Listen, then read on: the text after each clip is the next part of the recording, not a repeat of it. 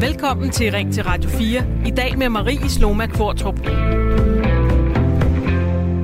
Mandag blev en 54-årig midtjysk mand ved navn Henrik idømt en bøde på 25.000 kroner i en noget spektakulær, men også principiel sag om distribution af sæd til mindst fem kvinder uden tilladelse fra Styrelsen for Patientsikkerhed. Kvinderne har af forskellige grunde valgt det etablerede fertilitetssystem fra, eller også er de, kvinderne, blevet valgt fra af systemet og har altså valgt at gå deres egne veje for at få opfyldt drømmen om et barn. Henrik har erkendt at have doneret sæden, og indtil videre har han 18 børn, men han nægter at have overtrådt loven, da han ikke ser sig selv som donor. I vævsloven, som ligger til grund for dommen, står der, at testning, forarbejdning, konservering, opbevaring og distribution af væv og celler kun må udføres med Sundhedsstyrelsens tilladelse. Man må altså ikke bare gøre, hvad man vil med sin sæd. I hvert fald ikke, hvis den bliver leveret direkte til hoveddøren til mere end et par i en engangsbrøjte. Og derfor blev Henrik altså dømt for at have hjulpet primært lesbiske par med at blive gravide ved at donere sin sæd. Også selvom der ikke var penge involveret. I enkelte tilfælde er Henrik ligefrem blevet en del af de familier, hvor hans biologiske børn vokser op. Han agerer dog ikke far for nogen af børnene, og kun i et enkelt tilfælde har en kvinde besluttet at ombestemme sig med hensyn til den tillidsbaserede, men ikke juridisk bindende aftale, der er indgået forud for Henriks sæddonation, og bedt om børnebidrag i 18 år. Det er altså ikke bare en etisk og moralsk gråzone, men man som privat sæddonor bevæger sig ud i, det er også en juridisk gråzone for alle implicerede parter. Alligevel er Henrik stolt af sit frivillige arbejde med at hjælpe barnløse par, og begrunder sin motivation for at hjælpe kvinderne sådan her til DR. Efter jeg fik mine egne børn til at starte på, jamen så, så ved jeg, hvordan det er at være far jo. Jeg ved, hvad det betyder. Og da jeg gik i gang, så fandt jeg ud af, hvor, hvor glade og lykkelige folk egentlig bliver. Ja, folk bliver glade og lykkelige for at få børn, det hørte vi altså Henrik sige her. Men dømt, det blev han altså. Og nu vil jeg så gerne spørge dig, der lytter med. Skal staten bestemme, hvordan du laver din familie? Og burde det være lovligt at donere alt den sæd, man måtte have lyst til, udenom det etablerede system? Det er det, vi skal diskutere her i Ring til Radio 4 i dag, og du kan allerede nu ringe ind til mig på 72 30 44 44, eller sende en sms til 1424. Og lytterpanelet, som skal være med hele timen, det er øh, blandt andet dig, Carsten Enevold. Du er 71 år fra København, revisor, havkajakinstruktør og førstehjælpsinstruktør, og så er du far til fire børn i alle aldre.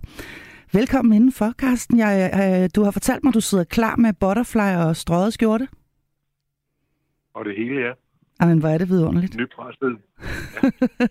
Ja. Sådan uh, helt, helt, helt kort, inden vi uh, går videre, og så vender vi tilbage uh, til, til, til dig om lidt.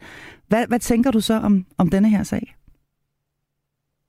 Min, min helt umiddelbare øh, og ubetingsomme reaktion var, at jeg synes, det var noget af det mest fjollede, jeg nogensinde havde hørt. Ikke at han donerer, for det mener jeg må være en frivillig ting, men at det offentlige nu også skal til at blande sig i, hvem man producerer børn med, og hvordan man producerer børnene.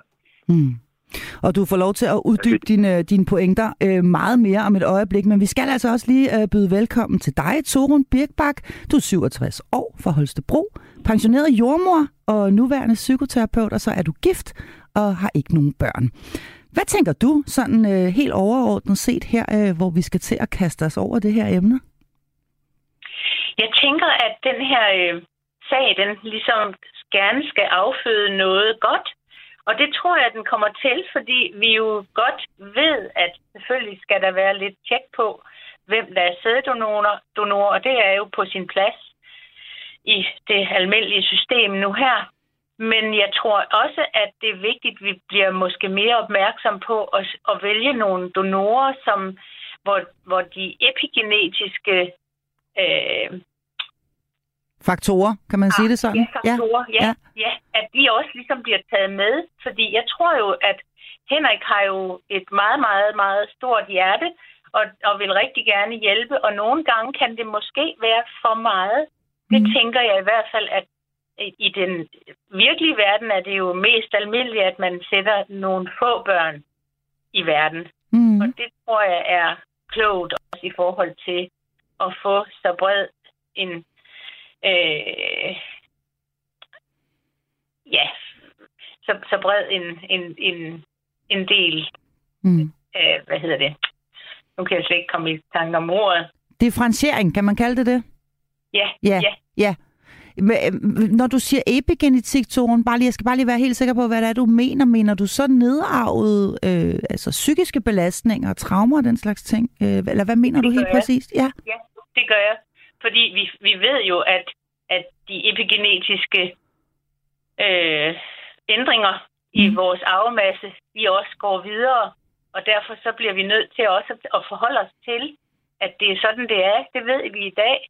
Og, og der er jo masser af børn, der ikke trives. Og det kunne jo netop være, fordi vi, når vi ikke får brudt den her arv, vi har, den epigenetiske arv, den mere miljømæssige arv, så er det, at den faktisk bliver værre og værre. Det siger al forskning. Mm. Og derfor tænker jeg, at det er vigtigt at få kigget på, på dem, der donerer, der, der donerer sæd.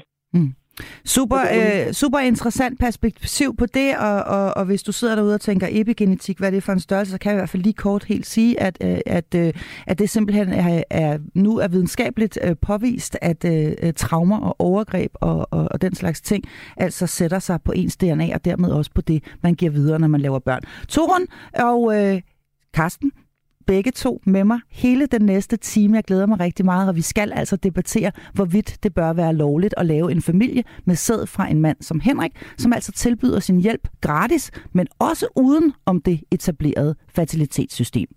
Og sekretariatschef for LGBT, Susanne Brander Jespersen, er bekymret over mandagens dom. Så der er rigtig mange af vores børn, regnbuebørn, der er lavet på den måde, så så vil man jo skulle søge øh, behandling i sundhedsvæsenet. Det er alt andet lige både dyrt og besværligt, øh, når man kunne øh, klare det med en, en, en sprøjte hjemme på køkkenbordet. Ikke? Mm. Sådan siger hun altså til TV-avisen på DR.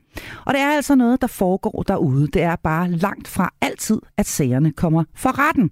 Men lovgivningen er ifølge Styrelsen for Patientsikkerhed med til at sikre, at sygdomme ikke overføres, at børn kan spores, hvis der opstår mistanke om en genetisk sygdom hos donor, at donor ikke gør mere end 12 kvinder gravide, og at der er geografisk spredning for at undgå indavl.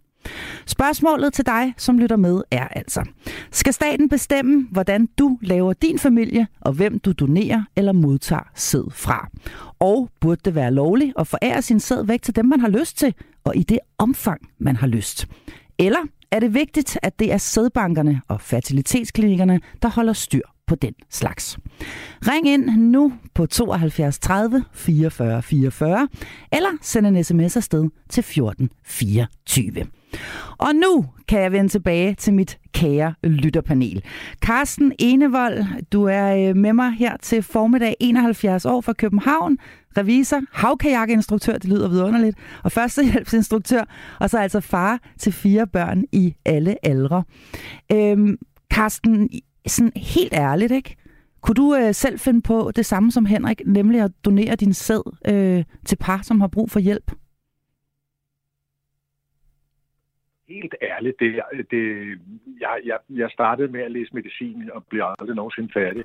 Øh, og der, der blev jeg faktisk opfordret til at blive sæddonor, og det ville jeg egentlig gerne være. Og så begyndte jeg at få nogle bekymringer, fordi øh, hvis jeg senere, øh, ja, det gjorde jeg jo så, skulle gifte mig, så kunne jeg jo, var min bekymring, at, at, at, øh, at, at, at mine børn, øh, altså mine egne børn, om man så må sige, kunne møde nogle af sine halvsøskende og indgå ægteskaber med dem og så videre. Og det synes jeg var en... Jeg ved godt, at chancen er ekstremt minimal, men, men, men jeg fik nogle skrubler og undlod at melde mig. Mm. Men jeg, kunne da, jeg kan godt se det, og jeg vil sagtens kunne hjælpe nogen, hvis der var nogen, jeg kendte, og selvfølgelig vil jeg gerne hjælpe jer, hvis jeg kan det. Men jeg kan også godt se nogle dilemmaer i det. Det kan jeg virkelig. Mm. Og ikke mindst øh, kan du godt få øje på de juridiske øh, dilemmaer, der også er i forbindelse med det her, øh, ved jeg. Altså, at du ja, kan, du, øh, ja. Altså selve retssikkerheden Det i har- virkeligheden, har også for, for, for, for de mænd, som, som donerer udenom systemet. helt klart, fordi man er jo åben og fri, når man, øh, når man donerer på den måde. Og jeg vil, hvis jeg kendte nogen, øh, hvis der kom nogen af dem, jeg kender inden for det miljø der, og sagde, at jeg ikke godt ville hjælpe dem, fordi det var forfærdeligt, og jeg, der ellers var en positiv, hvad hedder sådan noget, øh, altså jeg kunne se det positive i det, og at, at jeg ikke mente, der var noget farligt i det, hvad jeg vil sige, altså med genetiske øh, øh, overdragelse, øh, altså jeg, jeg fejler ikke noget, så jeg ville ikke være nervøs for det, og hvis jeg ellers kunne se, at det var en familie, som, som jeg kunne forestille mig ville være for velfungerende, så kunne jeg faktisk godt. Mm. Men jeg kan også godt se, at øh, jeg kunne risikere efter 20 år, hvis jeg nu skulle være så heldig at vinde lotto og vinde mange millioner, jamen øh, så kunne jeg da egentlig godt se, at disse børn, som jo meget nemt kunne finde ud af, hvem jeg var, og jeg tror, det ved jeg ikke helt præcis, men jeg har også indtryk af, at børn i dag har et vist restkrav på for at vide, hvem deres øh, deres mm. genetiske fædre er, mm. øh, eller i hvert fald har mulighed for det. Jeg kunne godt se, at der kunne være noget arveproblem, at øh, den enorme formue, jeg kunne have skaffet, øh, skrabet sammen, hvis jeg ellers havde været flittig og dygtig nok, mm. den kunne pludselig blive vandet voldsomt ud. Mm. Øh, det kunne jeg godt forestille mig, og jeg kan også se det fra min egen side, at vide, at man har 18, 19, 20 eller 40 børn, øh, rendende rundt i Danmark eller andet sted. Øh, jeg, kunne, jeg, kunne, jeg kunne mærke med mit familiehjerte, fordi jeg det bilder mig, jeg har et stort et, at øh, det kunne være sjovt at prøve at samle alle sine børn og, og, og, og øh, være sammen med dem. Det kunne da være spændende. Mm. Altså hvis, øh, hvis man men, var sæddonor, at man kunne få, at man, at man på et eller andet tidspunkt i livet kunne få, øh, få, få den lyst simpelthen til at se sit, sit øh, det, det, man ligesom har givet videre rent genetisk? Ja, og, ja. Og, og lære de personer at kende og møde de personligheder i gåsøjne. Ikke? Mm. Øh, det kunne jeg da levende forestille mig. Jeg ved da, hvordan jeg har det med mine egne børn. Øh, dem vil jeg da meget nøde miste kontakten med. Altså, jeg, og jeg vil jo vide inde i mig selv, at jeg har øh, øh, nogle børn ude i verden, som, øh, som, som går rundt. Jeg vil gerne følge med hvordan de trives, og det kunne jeg da godt forestille mig, at jeg... jeg det, det, jo, jeg kunne godt se, øh, at jeg kunne forestille mig at samle dem, men det, og det kan man jo så ikke tillade sig at gøre. Men omvendt kunne børnene, altså man hører jo mange historier om børn, som, øh, som øh, har det svært, fordi de ikke rigtig ved helt præcis, hvad deres øh, genetiske baggrund er, for, men de ved, at de er enten bortadopteret eller undfanget ved fertilitetsbehandling på en eller anden led. Mm. Så der er, altså, jeg, jeg der er også det rent sådan menneskelige øh, aspekt i, i det, når du siger, at du umiddelbart godt kunne forestille dig at hjælpe et par, men at du også har nogle øh, etiske overvejelser. Så det skulle være et par, ja. du, øh, hvis det nu skulle være, så skulle, tænker jeg, at det skulle være et par, du kender, og et, et par, hvor du ligesom kunne have en eller anden form for, for, for, øh, for relation til, til barnet. Ja, og så lige så snart man har det, øh, øh, øh, ligegyldigt hvilken relation man har, så for mit vedkommende, så vil der også være et eller andet inde i mig, der tænder med, at jeg er en, en del af det. Jeg vil også jeg vil decideret føle, at jeg vil være en del af den familie, fordi det er trods alt mig, der så ville have produceret, eller været den del af mm. produktionen, der ja. har gjort det muligt. Ikke? Så der vil du måske i virkeligheden også gå hen og få en, øh, en lille smule, følge en lille smule ejerskab i virkeligheden, og også hvis, hvis nu man øh, forestillede sig, at der var noget, du synes var helt forkert i måden, det barn voksede op på osv. Jeg kan godt se, Carsten, der er, der er virkelig meget at snakke om, og vi øh, vender heldigvis tilbage, fordi du er jo altså med mig øh, helt frem til klokken, den bliver 10. Nu skal vi sige goddag til øh, Lav. Lav, han øh, er med mig fra øh, Herlev, og øh, Lav, hvad, øh, hvad har du på hjerte? Velkommen til. Jo, men det er bare, øh, nu ved jeg ikke, om det er sådan indirekte har med det her spørgsmål at gøre, men jeg synes, det er fuldstændig uanstændigt at sætte børn i verden i dag, og samt til nogen, som faktisk ikke kan få børn. Fordi øh, jeg synes, at hvis vi tager 1980, der var vi 4 milliarder mennesker, nu er vi kommer op på 8 milliarder i løbet af 40 år. Og det er jo grunden til den klimakrise, vi har. Vi kan ikke blive ved at brødføde flere og flere børn. Og så gør naturen, hvad den kan for at prøve at bremse det ved virus osv. osv. Og så er der altså nogen, der bliver født som bøsser og lesbiske.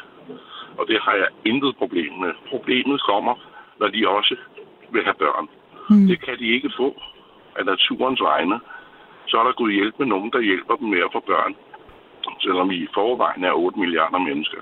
Det kan jeg virkelig blive sådan lidt farvet over det må jeg sige. Ja, men altså det synes jeg da er en, øh, en relevant øh, pointe, at der er altså en grund til, at der er nogen, der ikke kan få børn, og, øh, og derfor så skal vi ikke øh, tilbyde dem vores hjælp. Lav fra Herlev, tusind tak, fordi du øh, ringede, øh, ringede ind til mig denne her, øh, denne her formiddag. nu vil jeg byde øh, velkommen til en, der øh, mener, at spørgsmålet, vi taler om i dag, både rummer mange sundhedsmæssige og etiske dilemmaer, og at det derfor grundlæggende er positivt, at der findes en lovgivning, så man ikke bare kan donere sæd til hvem som helst uden om systemet. Og øh, det er altså Morten Bangskov, teolog og medlem af Etisk Råd. Velkommen til dig. Velkommen til dig, Morten. Nå, Morten, han er, ikke, øh, han er ikke helt klar endnu. Jeg vender mig lige mod sms'en et kort øjeblik, så mens vi venter på Morten Bangskov fra Etisk Råd. Der er kommet rigtig mange sms'er, og tusind tak for det. Du skriver bare ind, hvis du har lyst, til 1424, eller ringer ind på 72 30 44 44. Her er der en, der skriver, hvad er forskellen mellem at vælge den mand, man vil have en sæddonation fra uden sex, og at man får donationen med en sexakt? Altså bortset fra sexen. Det er jo en absurd moral at skælne. Så opfordringen må være, bold til højre og venstre. Og vil du ikke se, hvem der er, der donerer, så gør det i mørke eller med bind for øjnene. Den forskelsbehandling, der er mellem heteroseksuelle kvinder og lesbiske, hvor den heteroseksuelle kvinde måske ikke har samme øh, betænkninger ved donering øh, på grund af sex, som den lesbiske kvinde må og skal fjernes. Og denne her, øh, øh, jeg vil nærmest kalde det dundertale, den kom altså fra Michael. Tusind tak for, øh, for den, øh, Michael. En anden skriver sådan her. Godmorgen, kan I ikke spørge, Peter? Øh, åh, nej, det var en helt forkert en her. Gennemfør et samleje ved ægløsning, og vupti, så er det lovligt. Det er jo fuldstændig korrekt. Gennemfør et samleje ved ægløsning, og vupti, så er det lovligt. Fordi så er det altså ikke længere en øh, øh, tale om en, en donation, når den ikke kommer i en lille pipette, denne her, øh, det her genetiske materiale. Øh, så øh, er der ikke noget øh, strafbart ved det.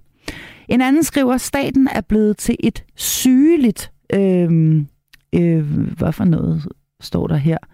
Nå, øh, man kan ikke gøre noget som helst, uden at staten blander sig i alt, hvad man gør. Med venlig hilsen, Rasmus. Og øh, en anden skriver her, når vi har et evigt voksende statsorgan, så er det vel ikke underligt, at det ender med at overskygge og vil bestemme alt i vores øh, liv. Så øh, ja, massevis af dejlige sms'er, og nu tror jeg, mindsanden, at jeg er så heldig, at jeg kan byde velkommen til Morten Bangsgaard, teolog og medlem af Etisk Råd. Velkommen til dig. Ja, tak for det. Der er godt gang i den på øh, sms og telefon, og det hele bimler og bamler her. Det er et emne, der optager, øh, der optager danskerne. Øh, men øh, vil du ikke lige gøre os klogere på, hvorfor du mener, at det er godt, at vi har denne her lovgivning? Jamen, jeg kan godt forstå, at øh, det her det optager øh, lytterne, fordi der er jo også rigtig meget på spil, fordi det her handler jo egentlig om, hvordan øh, vi skaber liv, og hvordan vi tilvejebringer øh, liv øh, når det ikke lige sker på øh, øh, naturmetoden. Og egentlig kan man jo sådan lidt enkelt sige, at det her er sådan set en etisk konflikt mellem øh, det at lave en, øh, en regulering øh, gennem en lov øh, for at sikre en, øh, en høj medicinsk øh, kvalitet, øh, når man laver det, der hedder assisteret reproduktion, og på den anden side øh, den, det enkelte individs øh, øh, frihed til at reproducere øh, sig selv. Mm. Og, og det er jo der, hvor man øh, med dommen fra Herning i, øh, i mandags sagde, jamen det princip, som vi har lagt til grund øh, for øh, den måde, man laver assisteret reproduktion på i, øh, i Danmark, altså at hvis mennesker har brug øh, øh, øh for, øh, for hjælp øh, til øh, at reproducere sig selv, altså at lave øh, et lille menneske, øh, så skal det simpelthen ske ud fra nogle øh, høje øh, medicinfaglige øh, standarder, så man undgår øh, risici, så man minimerer risici, øh, sådan set både for sæddonor, også for den kommende mor, og selvfølgelig også for det udfødte barn. Mm. Kan du nævne nogle andre sådan konkrete etiske overvejelser, der er at tage hensyn til, når man laver børn på, på denne her måde, altså vælger at modtage sæd øh, fra en, en donor, der ikke er screenet, om jeg så må sige, i, i systemet? Altså det man for eksempel kan sige, nu har øh, øh, Henrik Dover fra, fra Herning indtil videre 18 børn. Øh, det 19 er på vej, øh, har han øh, fortalt øh, mm. i, øh, i pressen. hvis han nu havde en arvelig sygdom, øh, så var den videregivet til øh, 18-19 øh, børn. Det tror jeg vil skabe øh, øh, krav om, at man måtte sikre, at sådan noget ikke kunne finde sted. Eller et andet øh, eksempel, øh, som måske sætter det hele lidt på spidsen, men jo alligevel illustrerer pointen meget godt. Altså fordi øh, Henrik jo så er sæddonoren, så vil han jo i øh, teorien kunne øh, i øh, et øh, lokalområde derovre, øh, hvor, øh, hvor, hvor Henrik nu bor, øh, i løbet af meget kort tid gør 18-19 kvinder gravide. De børn ville øh, vokse op, de ville være søstre, og måske uden at vide det, komme i den samme skoleklasse. Og kunne man simpelthen forestille sig, hvad vil øh, lytterne øh, i Radio 4 så øh, sende tekstbeskeder om, hvis øh, 19 øh, børn viser sig at være søskende og sidde i den samme skoleklasse og måske øh, på et tidspunkt gå ind og blive øh, skolekærester. Der tror jeg simpelthen, der vil øh, komme et ramaskrig, der vil sige, det må vi simpelthen sikre, at det ikke sker. Mm. Men, men helt ærligt, øh, Michael Bangsgaard, hvis nu en mand han går ud og har sex med 19 kvinder, og der så kommer 19 børn ud af det, så er det jo ikke ulovligt. Kan du ikke godt forstå, at, at, at det, kan være lidt svært, det kan være lidt svært at følge med på det her? At det, at det er ulovligt at aflevere sin sæd i en pipette, men det er ikke ulovligt at gå ud og have sex med en masse kvinder og sprede sin sæd på den måde. Det er ikke ulovligt, det er helt rigtigt. Men der er jo altså også nogle betingelser, fordi man kan sige, at der stadigvæk er nogle forpligtelser øh, som, øh, som donor, uanset øh, hvordan øh, man gør det. Fordi der også er spørgsmål omkring øh, forældremyndighed, der er spørgsmål omkring øh, børnebidrag, og på et tidspunkt kan der også komme spørgsmål omkring arveret. Øh, mm. Øh, og sådan er det jo sådan et gennemreguleret samfund øh, som, øh, som vores. Ja. At, at man ikke kan ustraffet øh, gøre øh, noget. Så det kan godt være, at det ikke er ulovligt at have et, et naturligt samleje og blive far til, øh, til, til 19 børn, men det er ikke uden ansvar og uden konsekvens. Og det kan gå hen og blive rigtig, rigtig dyrt, må man også lige sige. Det kan, øh, ja. Og det har Henrik også været meget ærlig øh, omkring, at, at nogen øh, betaler han børnebidrag til, nogen gør han ikke. Øh, forældremyndigheden øh, er forskellig i, i, i forhold til nogen øh, af børnene. Og det med afretten har jeg ikke helt forstået, at der er taget stilling til.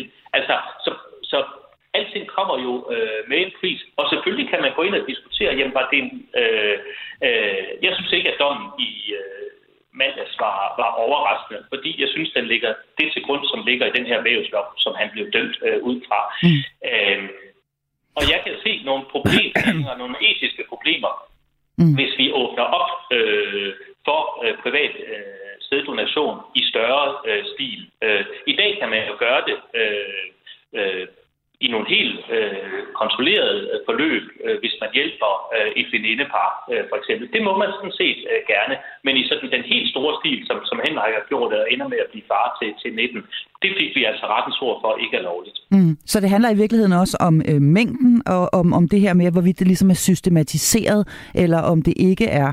Øh, og så de personlige relationer, øh, faktisk også en, øh, en, øh, en, en, en ting, der blev kigget på, da, da retten altså skulle, skulle dømme i, i, denne her sag. Jeg skal lige have dig til at svare på et øh, sidste spørgsmål, inden jeg øh, slipper dig her, øh, Michael Bangsgaard. Men kan du, kan du ikke forstå, at der er nogle kvinder, øh, som øh, øh, indgår i en relation med en anden kvinde, som ikke kan få hjælp i det offentlige, eller øh, ikke har råd til at få hjælp på en privat øh, klinik. Det kan også være, det kan være både homoseksuelle og heteroseksuelle par, øh, som, øh, som tyr til denne her form for, for løsning.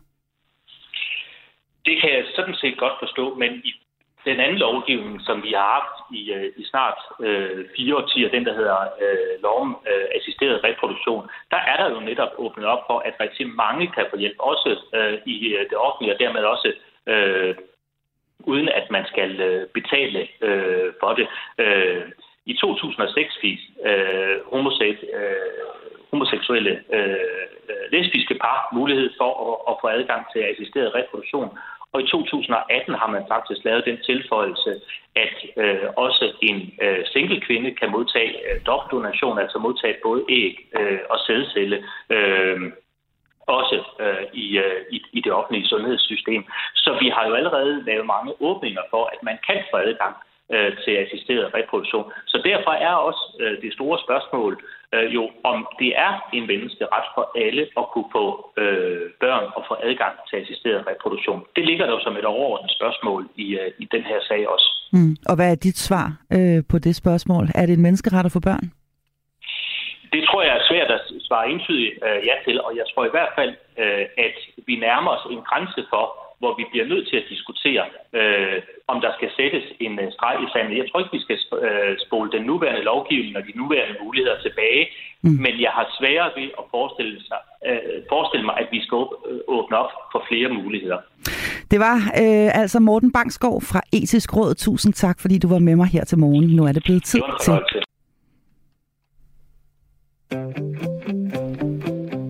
Velkommen til Ring til Radio 4. I dag med Marie Sloma Kvartrup. Ja, hvor vi altså i dag taler om, hvorvidt det skal være lovligt at donere sæd udenom det etablerede system, ligesom øh, Henrik fra Midtjylland har gjort, men øh, som han altså modtog en bødestraf på 25.000 kroner for i mandags.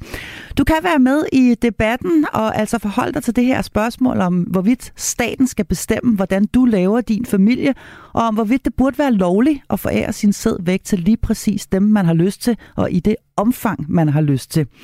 Ring ind nu på 72 30 44 44, eller send en sms til 1424. Og der er heldigvis rigtig mange, der skriver sms'er. Nogle af dem øh, vender jeg mig lige mod her. En skriver, det burde nok være lovligt, da man jo også må have sex med hvem som helst, der er voksen og villig. Det er dog, der er dog noget betænkeligt ved en mand, som spreder sin sæd så meget som denne Henrik. Muligvis er der en dybere liggende grund til. Med al respekt, kærlig hilsen, Elsa. En anden skriver her, Henrik er en selvcentreret, egoistisk knaldperle. Hvorfor har han så høje tanker om sine gener, at han forsvarer og viderefører dem i den menneskelige genpool? Mener han, at han er øh, øh, at han er øh, det, det bedste at afle videre på, og han er bedre end alle andre. Han burde udvise lidt ydmyghed. Det er omfanget, der er problemet her ikke lovgivningen. Med venlig hilsen Søren fra Jørgen. Og en til, der var engang, sådan begynder alle eventyr, at Danmark var et relativt frit land. Nu har love og restriktioner, såvel udefra som indenfra, gået alt for langt og begrænset, begrænset menneskers naturlige behov, frie valg og sunde fornuft. Lad nu mennesker træffe deres egne valg uden indblanding fra staten. I denne sag er der jo kun vindere endnu med en mand som hovedperson, der ikke engang har egne økonomiske fordele, men noget så sjældent som medfølelse. Og den besked, den kom altså fra Annette. Og nu vender jeg mig mod øh, dagens øh, lytterpanel, og øh, det er altså Carsten Enevold. Og så er det øh, dig, Torun Birkbak, øh, som er, er med mig her i dag. Hvad, hvad tænker du øh, nu, hvor vi også har hørt Michael Bangsgaard fra Etisk Råd gøre os lidt klogere på, hvad det er for en lovgivning, der ligger til grund? Er du, øh, har du rykket dig en lille smule, eller holder du stadig fast ved, at den lovgivning, den skal blive der? Altså, jeg synes, det er svært, for der er mange øh, stillinger, stillingtagninger også, det der med det autokratiske samfund, øh, som for eksempel Kina, der bestemt i, igennem mange år, at man kun måtte få et barn. Altså det, det skal vi selvfølgelig helst ikke ud i, men samtidig tænker jeg, at det er vigtigt, at vi tager ansvaret på os og ser meget bredt på den her sag. For eksempel, som også uh, Annette skrev, skrev i en sms, at, at der er kun vinder. Og det er jo så ikke helt rigtigt, efter min mening, fordi jeg tror jo, hvis vi øh, får børn produceret for meget mekanisk og ligesom uden at de for eksempel kan få, øh, finde tilbage til deres ophav, også selv om det er en sæddonor, donor, så tænker jeg faktisk, at det betyder rigtig meget for de børn, fordi de ikke har den her følelse sig i rådfæstet til, til de to forældre, som naturligt selvfølgelig er forældre til det barn, øh, rent genetisk. Mm. Og det tror jeg, jeg tror, den øh, rådfæstethed, den betyder meget mere for barnets vel befinde sig i verden. Mm. Så altså det... det, vi også nogle gange kalder jordforbindelse. Men, det, men, men, jeg... men Torun, undskyld, det er, det er vel ikke anderledes, end at, at mor har, har været på værtshus og, og, og er blevet gravid af det, eller været på charterferie, eller hvad ved jeg, og man, og man ikke kender sin, øh, sin, sin far?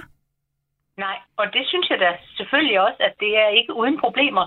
Og det viser sig jo også, at der, hvor, hvor for eksempel en, en mor vælger at, at, at bare lade sig befrugte en aften, efter hun har været i byen, det kan jo godt give nogle gnidninger mellem den far, som måske bliver bedt om at betale børnebidrag.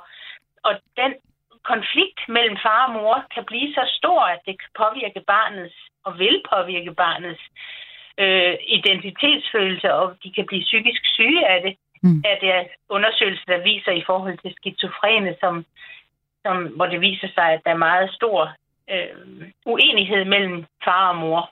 Mm. At det, det præger jo barnet. Så jeg tænker, der er mange, mange, mange hensyn. Der er, og det er ikke ja. helt enkelt at, at, at lave en lov, der lige siger sådan og sådan og sådan. Øh, så må vi godt. Men jeg tænker, det der jo er i sagen her er selvfølgelig, som også øh, Søren, han skrev i en sms, at måske skal vi have lidt ydmyghed i forhold til dem, der spreder deres sæd. Og det tænker jeg er fornuftigt, fordi selvfølgelig skal man ikke begynde at producere 18-19 børn på mm. den upersonlige måde, kan man godt sige det, selvom Henrik vil nok påstå, at de er, det er personligt, så, så tænker jeg stadigvæk, at det er godt, hvis der er noget mere kærlighed imellem de mennesker, som nu producerer det her barn, mm. for barnets skyld alene. Tusind tak, Toren. Øh, nu skal vi øh, tale med øh, en øh, ganske særlig øh, kvinde, som jeg er så heldig at have med mig her, nemlig en af de kvinder, som har fået hjælp af, af, af Henrik og Henriks sæd. Mille Christensen, du er mor til Malte. Velkommen til dig. Mange tak. Du og øh, din kone har fået jeres søn øh, med sæd fra Henrik. Øh, og Henrik er altså nu blevet dømt for at distribuere netop sin sæd til mindst fem kvinder. Øh, det er din kone, der var gravid, og man har blandt andet kunne møde jer i TV2-dokumentaren Den gavmilde sæddonor fra 2020. Øh, kan du ikke lige øh, tage os øh, øh, lyttere med øh, i hånden her? Hvorfor valgte I at få jeres søn, søn øh, med, med lige præcis Henrik? Jamen, øh, vi valgte, øh, det var ikke bare fordi det lige præcis var Henrik, udover at det var en god kemi, men øh, vi valgte, at vi gerne vil lave, øh, forsøge at lave vores barn derhjemme i sengen, hvor vi egentlig synes, at et barn bør laves. Øh, og det tilbyder fertilitetsklinikkerne ikke, at man kan hjemmeinseminere. Øh, så vi tænkte, vi prøver, om vi kan selv, fordi fertilitetsklinikker er fantastiske. Hvis man ikke selv kan, øh, som, og, og så, hvis vi nu ikke havde kunnet selv, så havde vi selvfølgelig henvendt os på en klinik. Mm. Øh, men vi ønskede at forsøge at lave et barn derhjemme, og Henrik havde vi tilfældigvis en rigtig, rigtig god kemi med, så derfor valgte vi ham. Mm. Men øh, hvordan, undskyld jeg spørger, hvordan kunne I følge jer trygge ved, at, at, at, øh, at, at hans øh, genetik og så videre, når nu han ikke var screenet, at, at alting var i orden? Altså, da I ligesom øh, besluttede jer for, at det var ham og hans sæd, I gerne ville bruge? Altså, nu er han faktisk tilfældigvis screenet, øh, så, så det, det, er det er ikke helt sandt. At, øh, men i princippet, altså, ligesom alle andre mennesker, man møder, altså, som siger noget, altså, så kunne det jo have været en løgn, at han sagde, at han screenet, og det er han. Øh, men øh, så vi kørte jo på en mavefornemmelse. I vi havde en god fornemmelse. Okay. Vi havde en god følelse med ham, så det var det. Godt. Hvordan foregik det så? Må vi, øh, må vi have lov at spørge om det? og det, det, var, det var en meget unik situation, vil jeg sige. Jeg kommer til at smile af den for evigt. Altså, vi, Henrik havde egentlig skrevet til os med nogle rigtig, rigtig gode råd til, hvordan vi kunne navigere i systemet, fordi der er også uheldige typer i det. Det er, det. det er der bare, når man, når man møder mennesker på den her måde. Så vi havde spurgt Henrik efterfølgende, om han så ville øh, komme og snakke med os lidt mere, så vi kunne få nogle flere gode råd i det her. Og det gjorde han, øh, og kom forbi, og vi snakkede en hel aften og spiste kage og hyggede os og drak sodavand. Og, og Camille var bare fantastisk, så vi blev enige om, ved du hvad, vi giver det et go. Ja. øhm, og tilfældigvis så havde min kone så ikke løsningen på dagen. Øh, det, ja, det var, det var overhovedet ikke planlagt. Så vi tænkte, at vi gør det. Ja. Hvad, det værste, der kan ske, det sker jo ikke første forsøg. Nej. Øh, men det gjorde det. Det gjorde det simpelthen? ja, det gjorde det. Henrik han gik ud på badeværelset, og vi tændte med sterinlys og, og, og prøvede lige at lave en stemning. Så det var lidt akavet, fordi vi vidste, der stod en mand ude på vores badeværelse og, og med mere. Ja. og så, da han havde været færdig, men så kom han ud med den og sagde, god fornøjelse. Og så kørte han, og jeg stod med den der, så havde han og tænkte, det, det er måske ikke lige mig. Men det betyder jo faktisk, at jeg har selv gjort min kone gravid. Og Ej, den, hvor er det fint. Det er, altså, jeg kan slet ikke beskrive den følelse af, at det er mig, der har lavet ham. Nej, det er det, er det jo faktisk. Det, det betyder simpelthen noget for dig. Det kan jeg næsten høre på dig. Ja, det gør det. Altså, det er, jeg er sikker på, at det også har været med til at gøre, at, at min, den kontakt, jeg har med min søn, er så unik, fordi at jeg føler, at jeg har lavet ham. Ja. Jeg ved godt, rent genetisk har jeg ikke, men følelsen, den, altså, den er der. Mm. Det kan jeg sådan set sagtens sætte mig ind i. Øhm, ja, jeg bliver, helt, jeg bliver faktisk helt rørt af, af din fortælling. Jeg er nødt til lige at prøve at holde mig selv lidt på sporet her. Vidste I egentlig, at det var ulovligt, det her, I havde i gang i? Overhovedet ikke. Altså, altså hvor skulle I vide det fra? Normalt så er den lov, øh, det fandt vi jo så ud af efterfølgende, hvis ikke den eksisterede dengang, øh, er jo henvendt til øh, fertilitetsklinikker, og der synes jeg, at det er fantastisk, man har en lov, der er jeg faktisk ret stor forventning om, at når man har et CVR-nummer, så, så, er der, så er der nogen, der tjekker op på en. Øh, og det er jo derfor, at den her sov, den, den er jo præcis, det er ikke engang udtale lige nu, hvilket det betyder, at det fremover er ulovligt for mm. almindelige mennesker at gøre det her på den her måde. Så, så det var vi slet ikke klar over. Mm-hmm. Og havde vi vidst det, så havde vi ikke gjort det. Nej, det var, for det var næsten mit næste spørgsmål. Det var, havde I gjort det alligevel, hvis det var, I uh, havde, ligesom havde vidst, at, at, uh, at det her det kunne faktisk uh, ende med at, at, at, koste, uh, at koste Henrik 25.000 kroner? Nej, overhovedet ikke. Mm. Og jeg vil jo sige, at, at, at dommen kommer også meget bag på mig, fordi det har aldrig været nogen hemmelighed, hvordan Malte han er blevet skabt. Vores egen læge vidste det og har rost os. Sundhedssystemet vidste det, da vi var på sygehuset vidste det. I familieretten, da jeg skulle søge om forældremyndighed, de vidste Da jeg skulle søge om at få adoptere, de vidste alle de fagpersoner, vi har mødt på vores vej indtil nu, har faktisk rost og sagt, ej, hvor er det godt, og hvor er I gode, og en god måde, ej, og hvor smart. Så det kom virkelig, virkelig bag på mig, for der er så mange fagpersoner, som har faktisk kunne sige til os, det der, de må man faktisk ikke. Mm. Hvilken relation har I og jeres søn Malte til Henrik i dag? Jamen, øh, vi valgte, at Henrik han skulle hedde Moster, fordi at ordet far ligger op til, øh, fordi at, at biologisk er han jo far, men ordet far ligger op til en forpligtelse. Og når Malte vil blive ældre og komme i børnehave, som han jo så startede i, jeg fandt ud af, at nu kommer min far og henter mig, så vil Henrik egentlig blive et, et svigt øh, Malte, fordi at navnet far er en forpligtelse. Det finder man ret hurtigt ud af. Min far henter man så med til sport. Mm. Men vi ønskede, at, at Malte altid ville kunne have kontakt til Henrik og kunne spørge ham, hvis han havde noget, med, han gerne vil høre om. Også med genetikken, som man jo på fertilitetsklinikker først kan få at vide, når man bliver 18.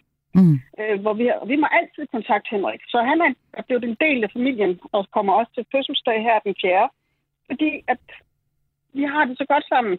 Og så for at man ikke skal blive svigtet af ham, så kalder vi ham moster, fordi en moster, dem ser man et par gange om året, måske lidt mere.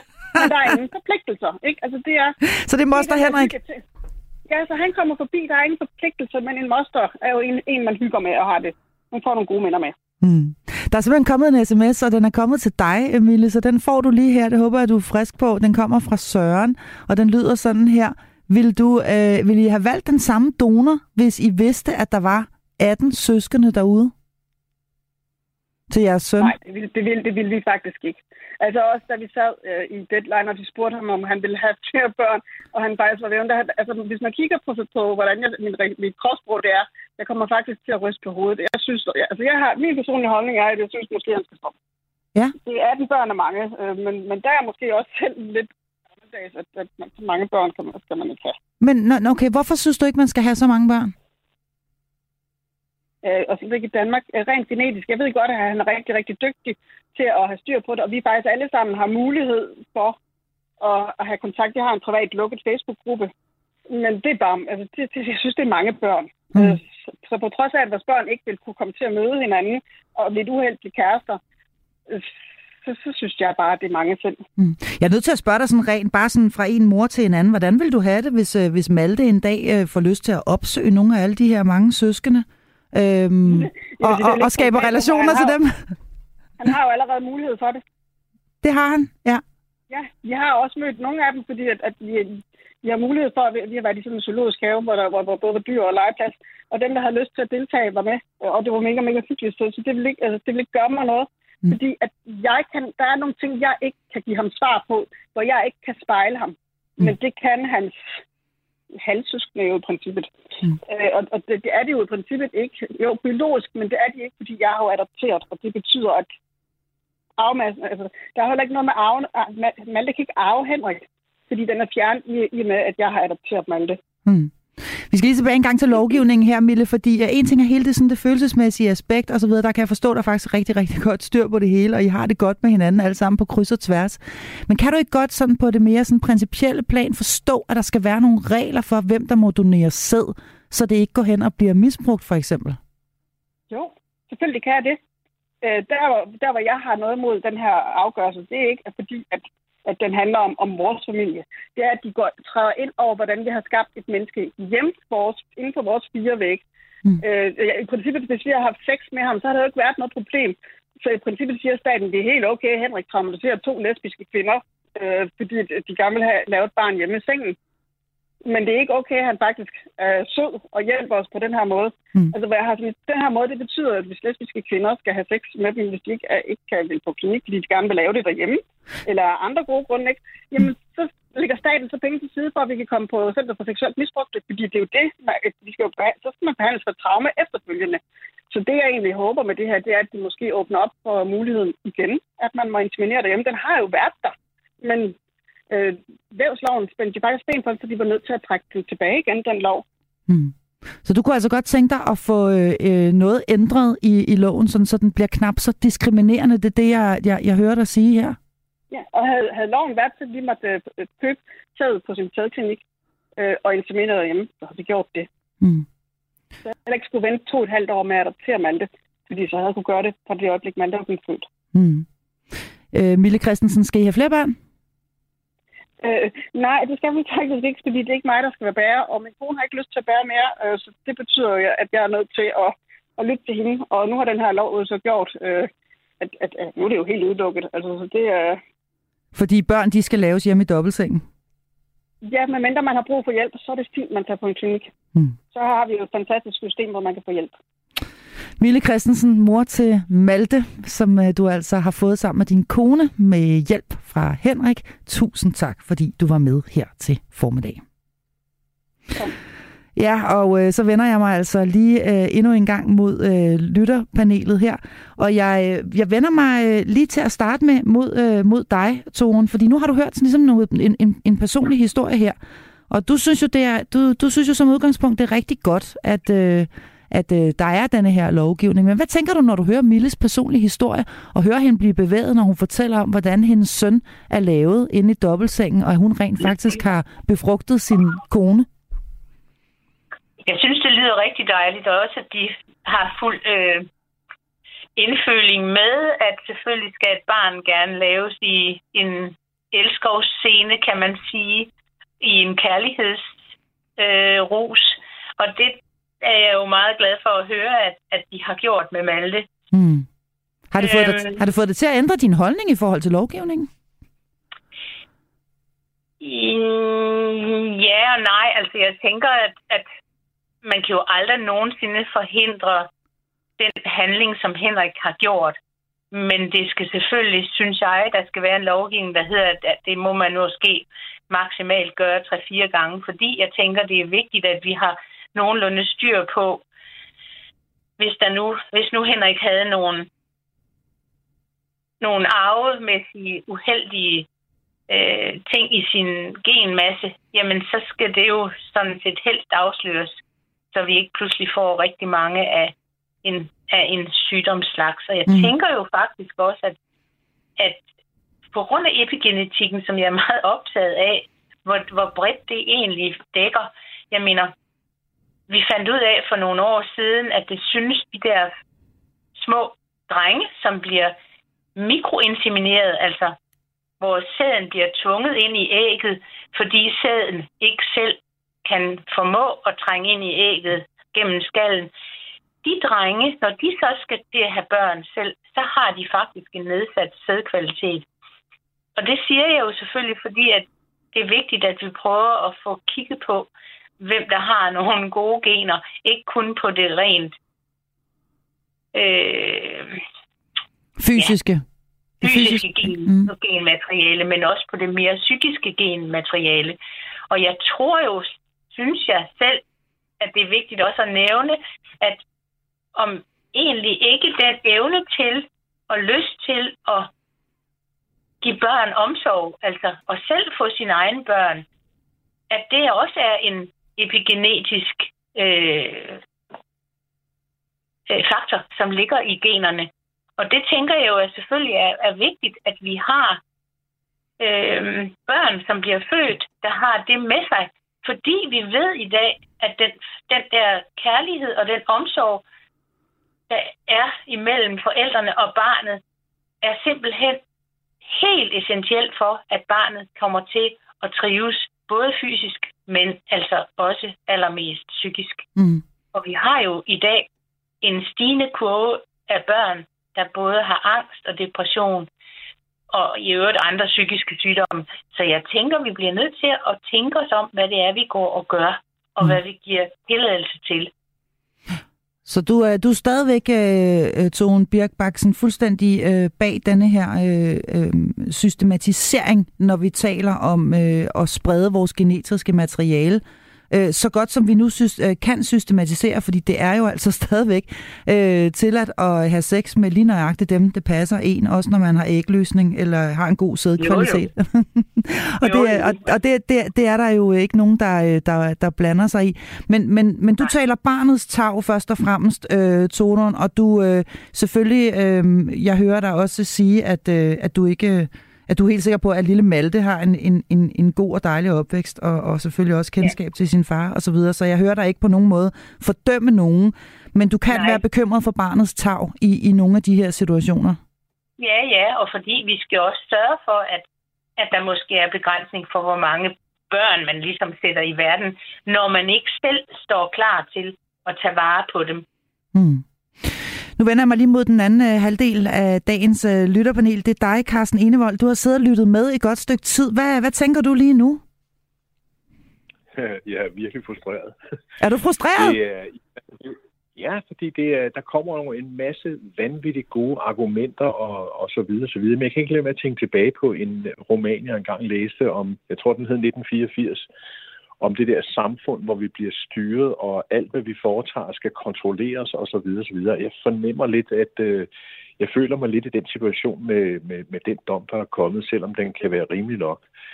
Men jeg kan ikke lade være med at tænke på, når nu vi etisk skal styre så mange ting, hvordan, så forstår jeg simpelthen ikke, hvordan det så kan være til, at øh, altså, med, de, med, når mennesker meget gerne vil reproducere sig selv, øh, også i en meget høj alder. Jeg har oplevet nogen, som, øh, øh, som brændte vildt for at få øh, et barn, men de var altså pænt oppe i årene, og det lykkedes dem langt om længe efter virkelig mange forsøg og meget hjælp mm. fra det offentlige, at blive gravide. Og så øh, går man jo til de her forskellige øh, undersøgelser, og der fandt man så ud af, at øh, det stakkels foster, der lå derinde, øh, højst sandsynligt vil komme ud med en, en, øh, en, en, en voldsom øh, i gåseøjne fejl, ikke? det er jeg mm. lige ordet. Men, øh, men, men øh, vil, vil, vil, vil, vil ende med at få et meget udfordret liv. Ikke? Mm. Altså det var nakkefoldsscanning og sådan noget. Mm. Og jeg kan huske, at jeg spurgte sig, nok for Søren, vi, vi, vi, det, det bliver jo en stor øh, satsning for jer, og jeg tænker også meget på barnet. Men de ønskede så brændte det barn, så de var fuldstændig ligeglade. Og der sidder jeg og tænker på, at øh, der, der, der er sådan noget der i den der etik og fra etisk råd og alt det her sjov, at man, at, at, at man tillader, at den slags ting sker, at man hjælper til den slags ting, og hjælper til, at, øh, at, at, at mennesker når op i en alder, hvor det måske bliver, øh, hvor der er meget stor risiko for, at der kan være nogle problemer, Mm. Øh, at man så lader det gå igennem og siger ja tak, og nu har de så fået det barn, og det barn er ekstremt udfordret. Mm. Øh, og det, det synes jeg altså virkelig er... Altså, jeg, jeg, jeg, jeg kan blive virkelig ked af det, for det er jo den der menneskelige egoisme. Jeg vil have et barn, mm. på trods af, af, af alle os. Og det, det, men, det, det synes jeg måske øh, ikke er særlig etisk. Og jeg har også oplevet, at en udviklingshæmmet, et udviklingshæmmet par også brændende ønskede sig et barn, og de blev saftsusende behandlet på et hospital, og de blev informeret om, at øh, de var jo ikke i, i stand til at varetage øh, øh, opgaven, og de skulle bare se i øjnene, at de kunne godt blive, øh, blive hjulpet, fertilitetsbehandlet og det hele, og få det barn, men barnet ville blive taget fra dem umiddelbart efter fødslen, fordi det skulle øh, overdrages til nogle andre, der kunne passe det her barn.